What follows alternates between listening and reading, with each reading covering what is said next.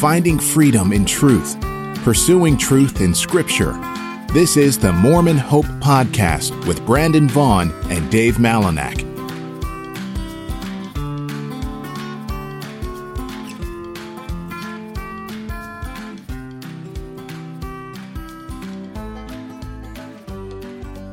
Welcome into the Mormon Hope Podcast. I'm Brandon Vaughn along with Dave Malinak. We're two Baptist pastors who live and pastor in the heart of Mormon country, Utah. We like to use this podcast as a means by which to define and defend our Christian faith, as well as compare and contrast with the faith of our LDS neighbors and friends. Last week we sat down for part one of an interview with Lance and Grace Earl. Now, Lance and Grace are former Mormons. They have come out of the LDS church and are now devout Christians. And in fact, Lance actually held high positions within the Mormon church, and they have a ministry that helps Mormons to leave Mormonism and find saving faith in Jesus Christ. Lance has actually written a book called Grit and Grace Rescue from Mormon Chains and Redemption in Jesus Christ. If you would like to get a copy of the book or you would like to know more about their ministry, you can visit their website at askyourbishop.com. That's askyourbishop.com. And now here's part two of that interview with Lance and Grace. That was something I was going to bring up. Um, you talked about the, the LDS church as a shelf where troubling truths get piled. Let me just um, read what you said there because um, I thought it was remarkable.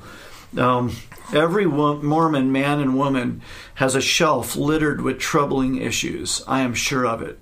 Items stored there include ugly chapters of Mormon history and surprising reversals of doctrine. These make up the dark underbelly of Mormonism. People desperately ignore absolute truths, which are, from the Mormon perspective, neither useful nor uplifting. Unanswered questions heap higher and higher. Every shelf has a load limit. To be sure, shelves sag, groan, and ultimately fall. Like the house built on the sand, great will be the fall thereof. On that fateful day, fallen truths and troubling unknowns must be examined. Um, you obviously have given some thought to that uh, shelf. Yes, yes, I have, and and uh, the thing that that troubles me so bad. Well, Boyd K. Packer would be the prophet now, but he died, and so mm-hmm. the next in line was Russell Nelson. Russell is the current prophet. Boyd K. Packer said not everything that's true is useful. Yeah. And Dallin Oaks will be the next prophet. He's the number two man in the church now. And he said the same thing in an interview with uh, PBS mm. recently. Not everything that's true is useful. Well, God says the truth makes us free. That's right. He didn't say the useful truths. That's right. He didn't say the truths you like. He said thing, the truth. New category: the unuseful truths the and truth, the useful truths. Yeah, but the Mormon people they are content to set those things on that shelf mm-hmm. and then just turn around and not look at it and just mm-hmm. ah, the church is true the church is true and and and it's it's crazy because I can't deny that I did it mm-hmm. but I can't imagine how I could do that mm-hmm. it's looking back on being a Mormon is the most confusing thing in my life I didn't know that I was so easily manipulated mm-hmm. and so but yeah. I was yeah, yeah. Yeah, well, and, and it really all fits together. You know, there is a system to it um, that that goes with you know it all, if if God is um, progressing, growing, then really everything is fluid, everything, and not just not just within the church itself, but the whole world would have to be because everything becomes like God. Um, God makes the world in His own image. So if if God Himself is fluid, then the world is infinitely malleable, which is where the progressivism, mm-hmm. um, the whole the transgenderism, all that. You know, there's just no limit to what uh, we can become. Shape shifting is part of reality. You know, according right. to that worldview. Um, but of course in our world, we see a world that is fixed and final, and that uh, God created and made it the way that it is, and He set the, the bounds of our habitation and, and yeah, right. those kinds of things. And, and, that's why I can have an anchor. Yes. that doesn't move. That's right. Because uh, in the 14 fundamentals of following the prophet, Ezra Taft Benson, who was the prophet when we were raising our kids, Mm. he said that the living prophet is more essential to us than the standard works. Now, that's Mormon for the Bible, Book of Mormon. So that means anything that is in their canonized scripture can be moved It's up for grabs. at any point Yep. by a prophet who is more essential to the church. Yep. And so we've seen that. Yeah. Uh, prophets from Joseph Smith on have always said the restoration is complete, the restoration is complete, the restoration is complete. And Russell Nelson just came out and says, Hang on, take your vitamins. It's going to be exciting. The restoration continues. It's going to happen next year and the year after. And, and that was just a year ago. Mm-hmm. So the restoration that was complete is now incomplete because the current prophet said so Yeah. regardless of what every previous prophet said. Yeah, yeah, and it is. It's my opinion that the older guys, the old guard, you know, the the next what three or four in line are all in their upper 80s, 90s. Um, when they're gone, there's a young generation that's coming up that is going to uh, make dramatic, earth-shaking change. Be, because they- they're not anchored to anything. And that's one thing I love. We we love to go right to the manuscripts and Strong's and Thayer's and different things and find out what they said. Mm-hmm. Because we know that even different translations, some of them have some some passages that make you go, huh? Mm-hmm. But we have the anchor of those manuscripts that are immovable. They're solid as a rock. It's almost like Yeah. they're a rock that Jesus said, "Build your house on." Yeah, yeah. And God preserved His Word, He's kept it for us. And that Word, that revelation of God in, in His Word and in His Son, those are unchangeable things. We can go back and we can reference it. The meaning doesn't change with the times. Uh, the, the, the truth of God is the liberator. It's not. It, we're not setting the truth free. The truth is setting us free. That's right. And we've talked about it on this podcast, and we're actually even starting a new Bible study at our church on Friday. We'll, we'll talk about this uh, on this coming Friday. But if you're not anchored in a source of absolute truth, an objective standard of absolute truth, then you're stuck with subjective truth. And all subjective truth is is an opinion. It's mm-hmm. constantly changing. It can be mm-hmm. one thing today and something different tomorrow. And and really what you've done is you have created God in your own image. You know, mm-hmm. God is responding to you and your opinion and popular culture and everything else. And so you're avoiding submitting to the absolute standard of truth that He's given us. And so, you know, as I said, we talked about on podcast, that's one of the main differences between Christians and Mormons is we look at the Bible as our absolute standard of authority for Christians because you know God has revealed himself and that's the way he chose to reveal himself. Mm-hmm. Because you you know you talk about these prophets and even the differences even among Mormon prophets. There's no way to vet what they say. Right. You know, how, how do we know that what they say came from God, especially when they differ? Just like you were talking about the, the Sunday God or the, the Monday God, you know? And and so um, it's just so important to be anchored in that absolute standard of the Word of God. Yeah. So one of the things that you highlighted in the book is the role that emotions play, and which is fits with what we're saying here, um, where truth is up for grabs, really.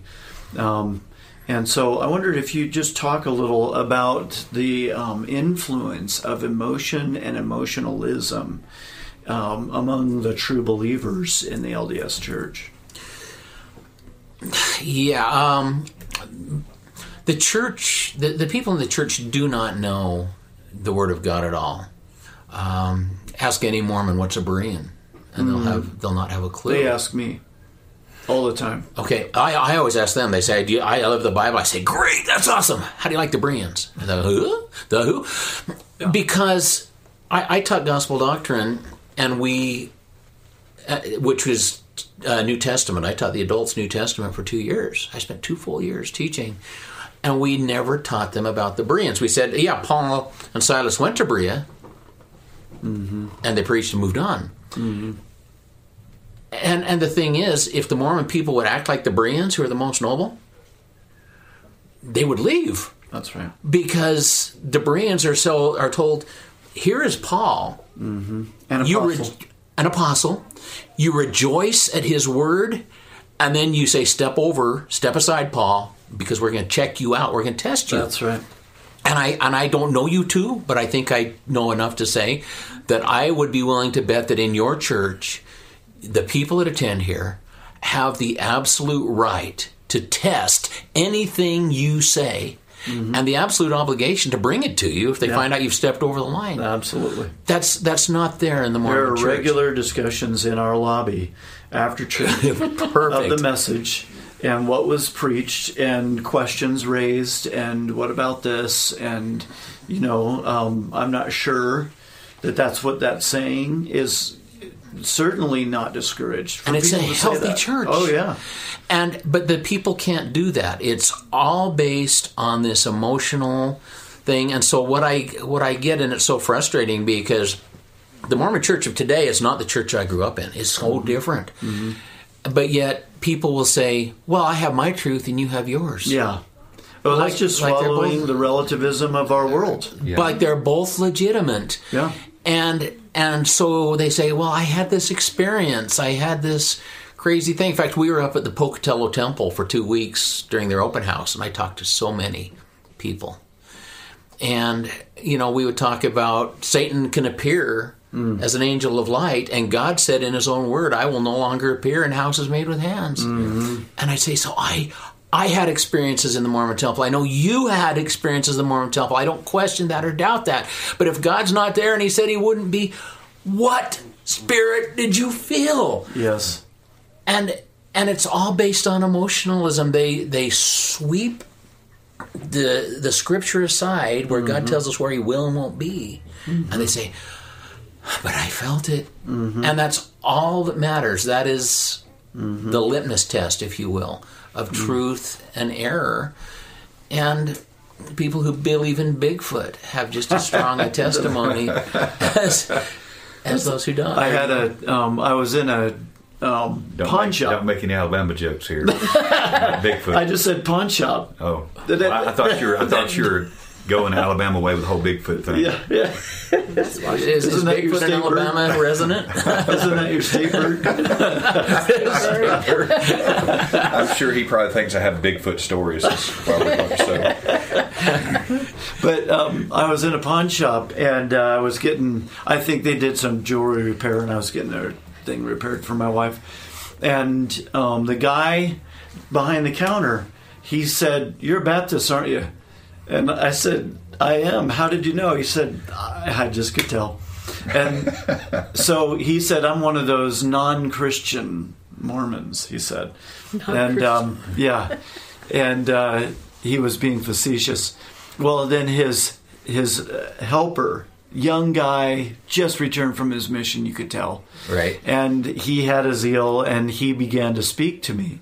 And the first thing out of his mouth was, "Well, I have a testimony of Joseph Smith, and I, I, I believe that Joseph Smith is a true prophet." And my response to him was, "But." You can get yourself to believe anything that you want to. I said there there are people who believe there's a man that lives on the sun. Yeah. I just said that to him. I said that because, you know, it was like a pointed thing because Brigham Young actually said one time Yeah. that, well, if you think Joseph Smith was crazy to say there's a man on the moon, let me tell you that there's also a man that lives on the sun. Yeah. Six foot tall Quakers on the moon. Uh huh. I said it facetiously, but I said it to make a point Sure. that you can get yourself to believe anything that you want to with that. Well, once again, there's no way to vet it. Somebody says they have a dream. Joseph Smith appeared to them, said he's the true prophet. Mormonism is true. And I say, well, I had a dream that Jesus Christ appeared to me, and he said Joseph Smith is a liar, and that the Word of God is true. So then, what are we going to do? You know? Well, I think even a bigger challenge for our LDS neighbors is in this regard that you are, and Joseph Smith in the early days of the church encouraged, in fact, it was one of the most enticing things about the Mormon church. He encouraged visions and encouraged people to have them. Somewhere, pardon me, somewhere along the line, he figured out that if everyone could have visions and if those visions were authoritative, that his usefulness as the prophet was going to go away. And so they put in um, a doctrine. He had a revelation that he was the The only one for the church. the revelator, right? Yeah. But as um, Jon Krakauer in his book uh, Under the Banner of Heaven points out, the cat was already out of the bag and people were already kind of accustomed to having their own. And so what we see in our day is a modification of it. What visions you are allowed to have and what visions you are not allowed to have. And so there people are still actively encouraged to get their own revelation, their own right, testimony. Right. And so they have this. It, it, makes me think of a year and a half ago, I was invited to come to the uh, stake president's home to meet with him and his counselor to see if they could get rid of that letter that bans me from going on church property. And what they were really trying to do is make me shut up because mm-hmm. I. I have too much going on in my life to not share. But anyway, it was it was crazy. So we had this discussion, and, and the counselor was really quiet. And finally, he stepped up and he says, "I have got to tell you." He said, "I know. I heard what you said about Joseph Smith, and I know that in all the things he ever did, he never did a single thing wrong." Oh my! Ouch. Well, what does what does First John say? If you say you have no sin, you know God is not in you. That's right. But but the thing that was interesting is, and this, by the way, this they had allowed me to record this, so it's on my website, so people can listen to this interview. So I, I said, "Do you believe that Jesus is the way, the truth, and the life?" Mm-hmm. Or, or, or, or, the way, the truth, and the life. Yeah, life. I always want to say light. I get that backwards. The way, the truth, and the life, and the only way that a man may go to the Father. And he said, "Absolutely." And I said, "Are you familiar with Helen Mar Kimball?" And he said, No. I said, Well, that was the daughter of Heber Kimball, an apostle of the church. And Joseph Smith went to her and said, If you will sacrifice yourself and marry me, I will guarantee the salvation and exaltation of you, your family, and all of your kindred. Mm.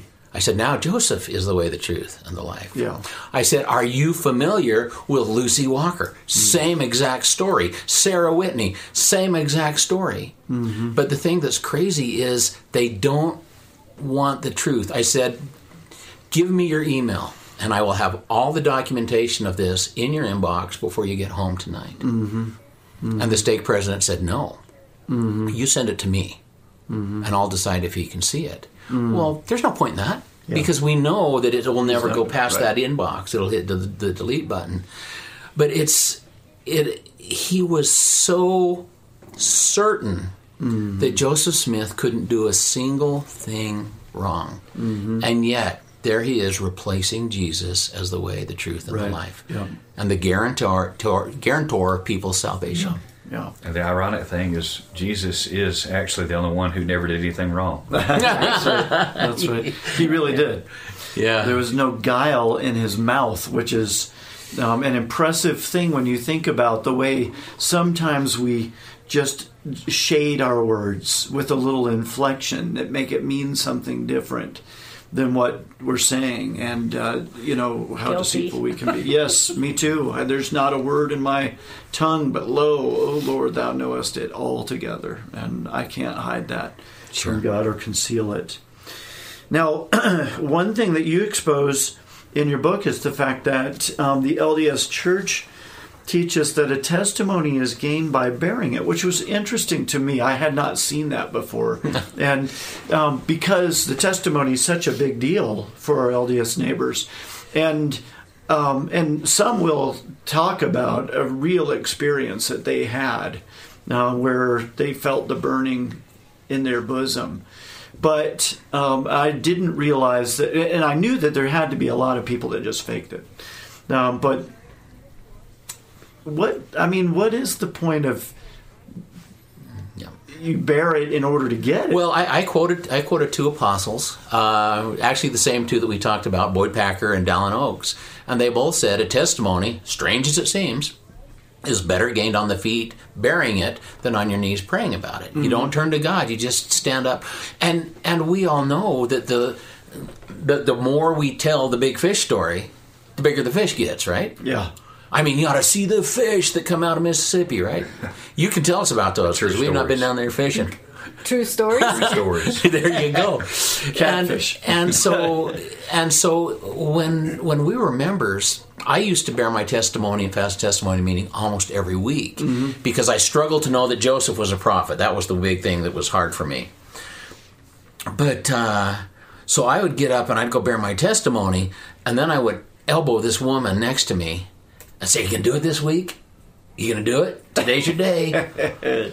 I couldn't do it. Hmm. I honestly could not say that I had a testimony of the church, and I couldn't see any point of getting up there and burying a testimony of something I didn't have. Hmm. See, I was. I was not raised LDS, mm-hmm. but I was taught you don't lie.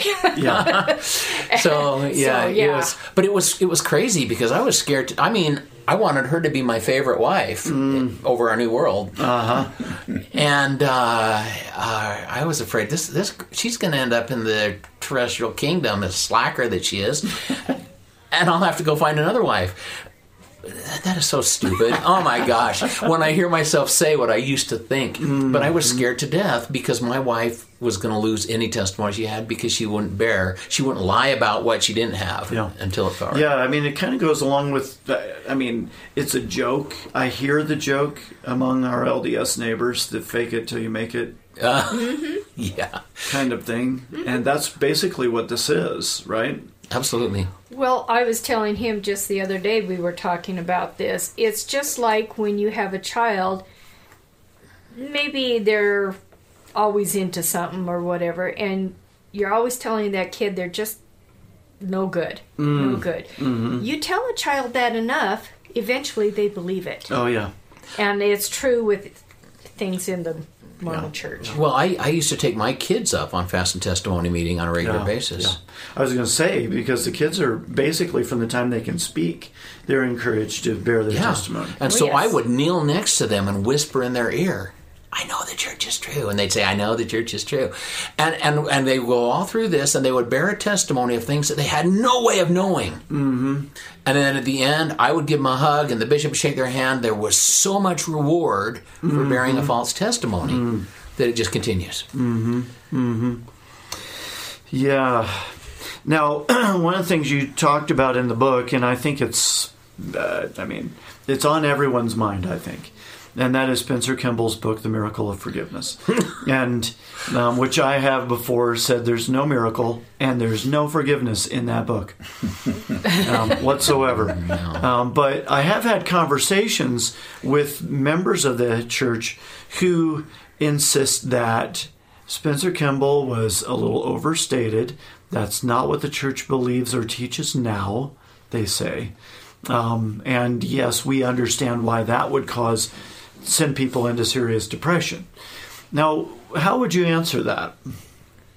When when I was in my late teens, uh, the whole hippie thing was just ending, and I had to hurry and go get mine before it all died. You know, so I had a few years where I was living way outside of of what would be acceptable in Mormonism or Christianity, and uh, and and I was disfellowshipped for that. And my bishop gave me a copy of that book.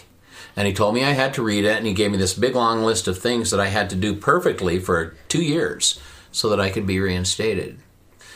And the one thing I remember that Spencer Kimball said is he said, To try is weak, to do your best is not acceptable. You must always do better than you can. Mm-hmm. I had no idea.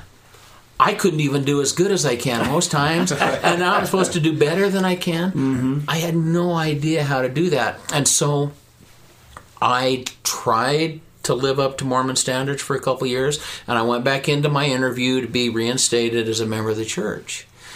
And the only way that I could get back into good standing was to lie. Yeah, that's what I was going to say. I, I lied about who I was. Uh, there's not a there's not a member of the church that has a temple recommend that didn't lie to get it. So you have to lie to prove your worthiness, Yeah. which is bizarre. But how much stock do, do does the average temple recommended Mormon put in that temple recommend as far as their standing before God? They don't. It's it's uh, you know I, I I wanted to have my recommend because it proved that I was worthy. Mm-hmm.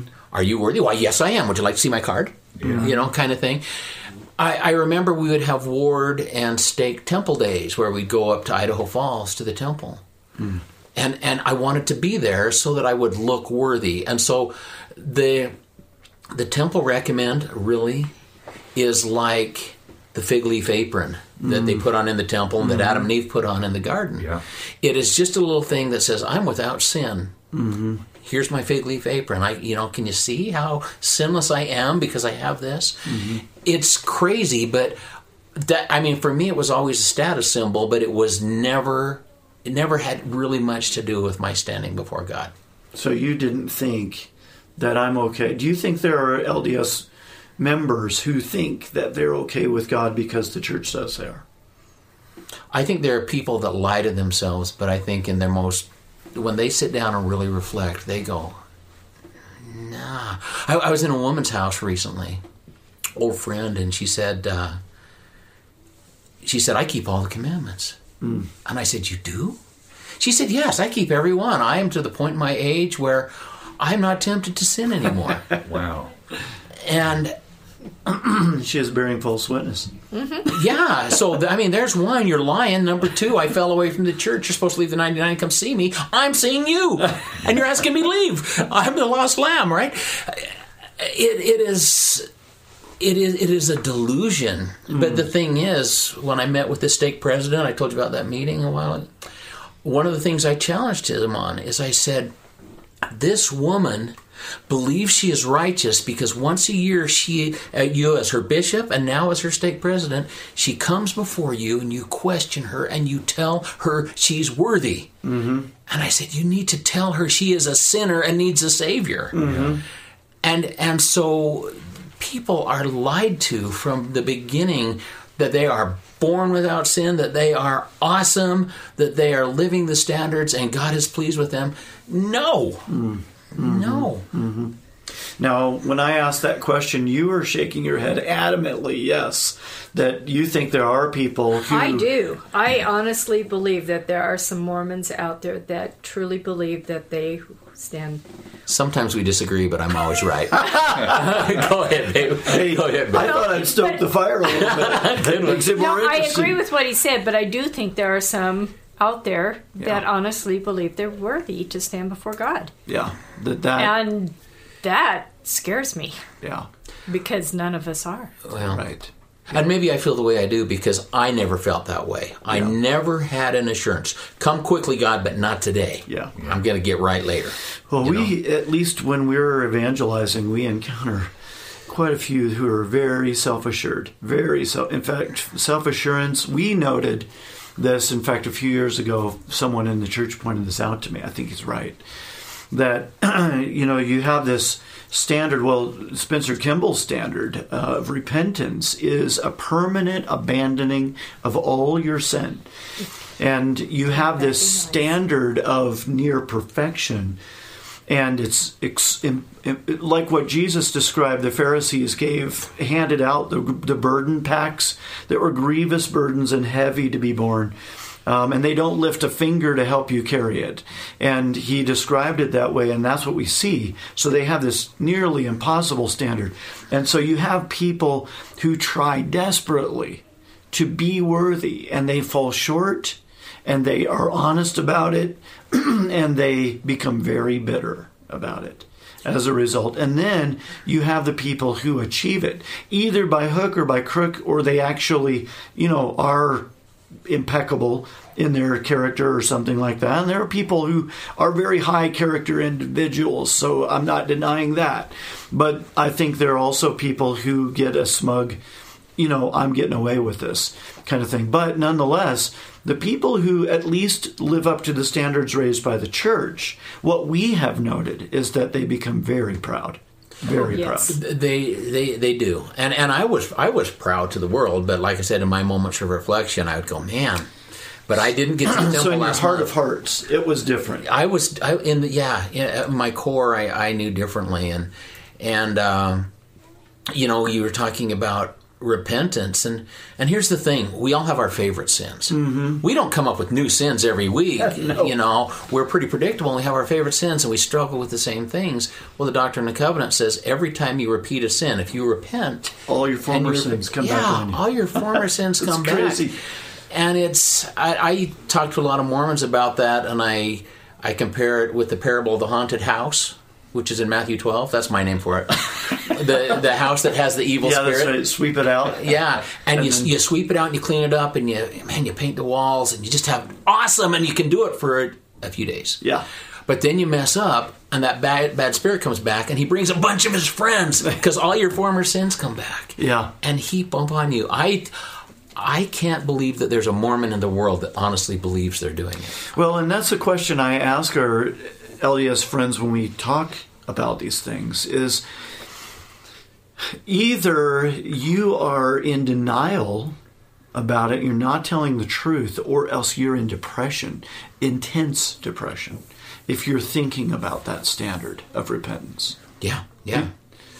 There, there's just no way around it otherwise because you're not leaving that all behind. You just can't. You, you- can be deceived and deceive yourself that you are. But um, if you look at it, if, maybe if we sit down together and look at it, and you don't hide anything from me. Well, well James two ten it says Yeah. you keep the whole law and stumble on one point. You know, Yeah. I, I just told my wife that when we have a, you know, I'm always right. okay, so there's a there's a point, Uh-huh. you know, of, of stumbling, uh, pride maybe we would call it. Whatever you stumble on one point, you're guilty of everything. And so, literally, the requirement is live perfectly Mm-hmm. and be saved, or live in Christ Yeah. and be saved. Yep. And there, that's the only two options I can see. And on, on that note, uh, as we kind of come in for a landing, if you could speak directly to our Mormon listeners, uh, maybe we have some that are seeing some of the th- same things that you guys have seen, and maybe there is some skepticism or some questions. What would you want to say to them directly? Can I let my wife go first since I? Okay, she's shaking her head. No, you know, she, I- I'm nudging her and say, "Bear your testimony again." She's saying, ah, "I ain't doing it." Uh, I, I think what I would say to people is, is there is a high cost. There, it's not going to be easy, but it is so worth it. And and I would ask them to reach out to any former Mormon you know who has become Christian, not the ones that have just wandered off and gotten lost, but those who have a Christian life. And they will all tell you the same thing. It's worth every pain, every struggle, every heartache, every loss, and you would not trade what God has done in, in your life. Uh, y- y- and, and and the other thing is, you cannot imagine as as an LDS person, you can't even imagine what I'm talking about. Mm-hmm. You can't comprehend it. Yeah. But just trust that there's something out there that is so big Yeah. that it'll change your life for the better. And gosh, we just have been we've had five of the happiest years in our life. Mm. It's just been incredible. We have a thumb drive that we put our Christian music on. I almost don't even know what's being played out there anymore with country or anything because that's all we listen to in the car or it's like, well, grab that thumb drive, got to put it in the truck or whatever because that's The Lord that's is a where we live. Yeah. Yeah, yeah. It's, it's funny because people say, uh, well, I- when I ran for the legislature in Idaho, one of my uh, one of my friends, he said, "You need to stop talking about Jesus." So I think I was a screwed up Mormon all along. I was looking for Jesus and just not finding him, but but you need to stop talking about God all the time. No, no, I hmm. don't. But God is in every moment, in every thought, in everything you say and do. Hmm. It everything changes. Mm-hmm. So just trust me. Contact these two men. Reach out to us at askyourbishop.com. Hmm. And we will be pleased to talk to anyone about anything. We don't have all the answers, but we do have the right God. Yeah. And what do you say to those who are struggling to find the answers and trying to um, understand, to wrap their brain around the difference between biblical Christianity and the LDS Church? What do you say to them?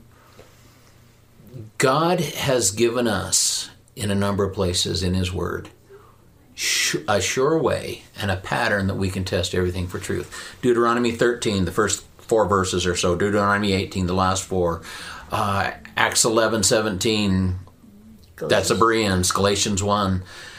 There are so many places that tell us how we can know the difference. Mm-hmm. And the Mormon church has never taught these people this thing. And when we understand how to test, mm. then we can line things up, test them according to what God has said, and the truth becomes crystal clear. Mm. If you don't turn to God's pattern, you'll just bump around in the dark. Hmm. Search the scriptures. That might work. It's almost like God knew what he was doing. yes. Yes. But in my mind, see, when we left the Mormon church, we didn't go to our quad, you know, with the Bible and everything in it because we felt it needed to be a fresh start totally. This is why we ended up buying a new Bible Right. every right. every year. And that's a good point because I said search the scriptures, and our LDS listeners may be thinking the quad And there. But it- when we say the scriptures, we Yes. mean the 66 books of the Old and New Testament. Search the scriptures, Jesus said, for in them ye think ye have eternal life, and these are they which testify of me. yes, And, and read the Gospels, mm. read Galatians, mm-hmm. And read Romans. That would be my thing. Is, is is read those. Start with those six books, and then branch out. Go anywhere you want. Let God lead you. But Look I for like Jesus in those books. See Jesus in those books. Um, because he is the Savior, he is the light, the way, the truth, and the life, and and he is God, and so he has power to save you, and you will see that. It's impossible to take an honest look at the Word of God and not see that Jesus is equally God with the Father. yes, He is the brightness of his glory and the express image of his person. yes. Well, Lance and Grace, thank you guys so much for being with us. And before we go, tell us one more time about your website and your book. Okay, um, we actually have two websites that we use in our ministry.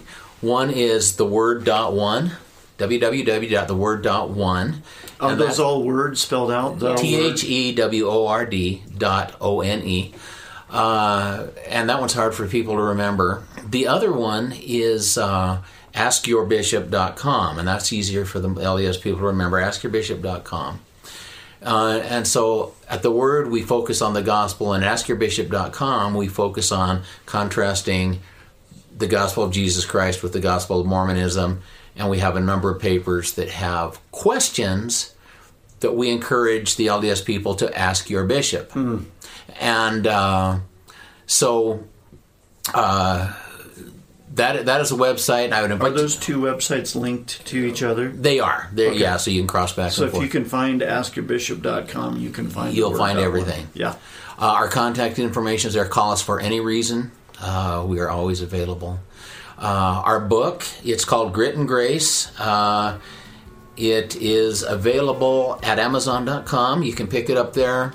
Uh, yeah, that'll cost you 20 bucks. It's available through me at no cost at all. If you want to know the truth, shoot me an email, give me a call, and we'll get one coming your way. And we have a second book that's almost ready for press. It's called Ask Your Bishop, Volume 1. And it has 10 discussions for the Mormon people with uh, questions that cannot be Very answered. good. Very good. Very good. Lance and Grace Earl, thank you guys again so much. And uh, that's it for us.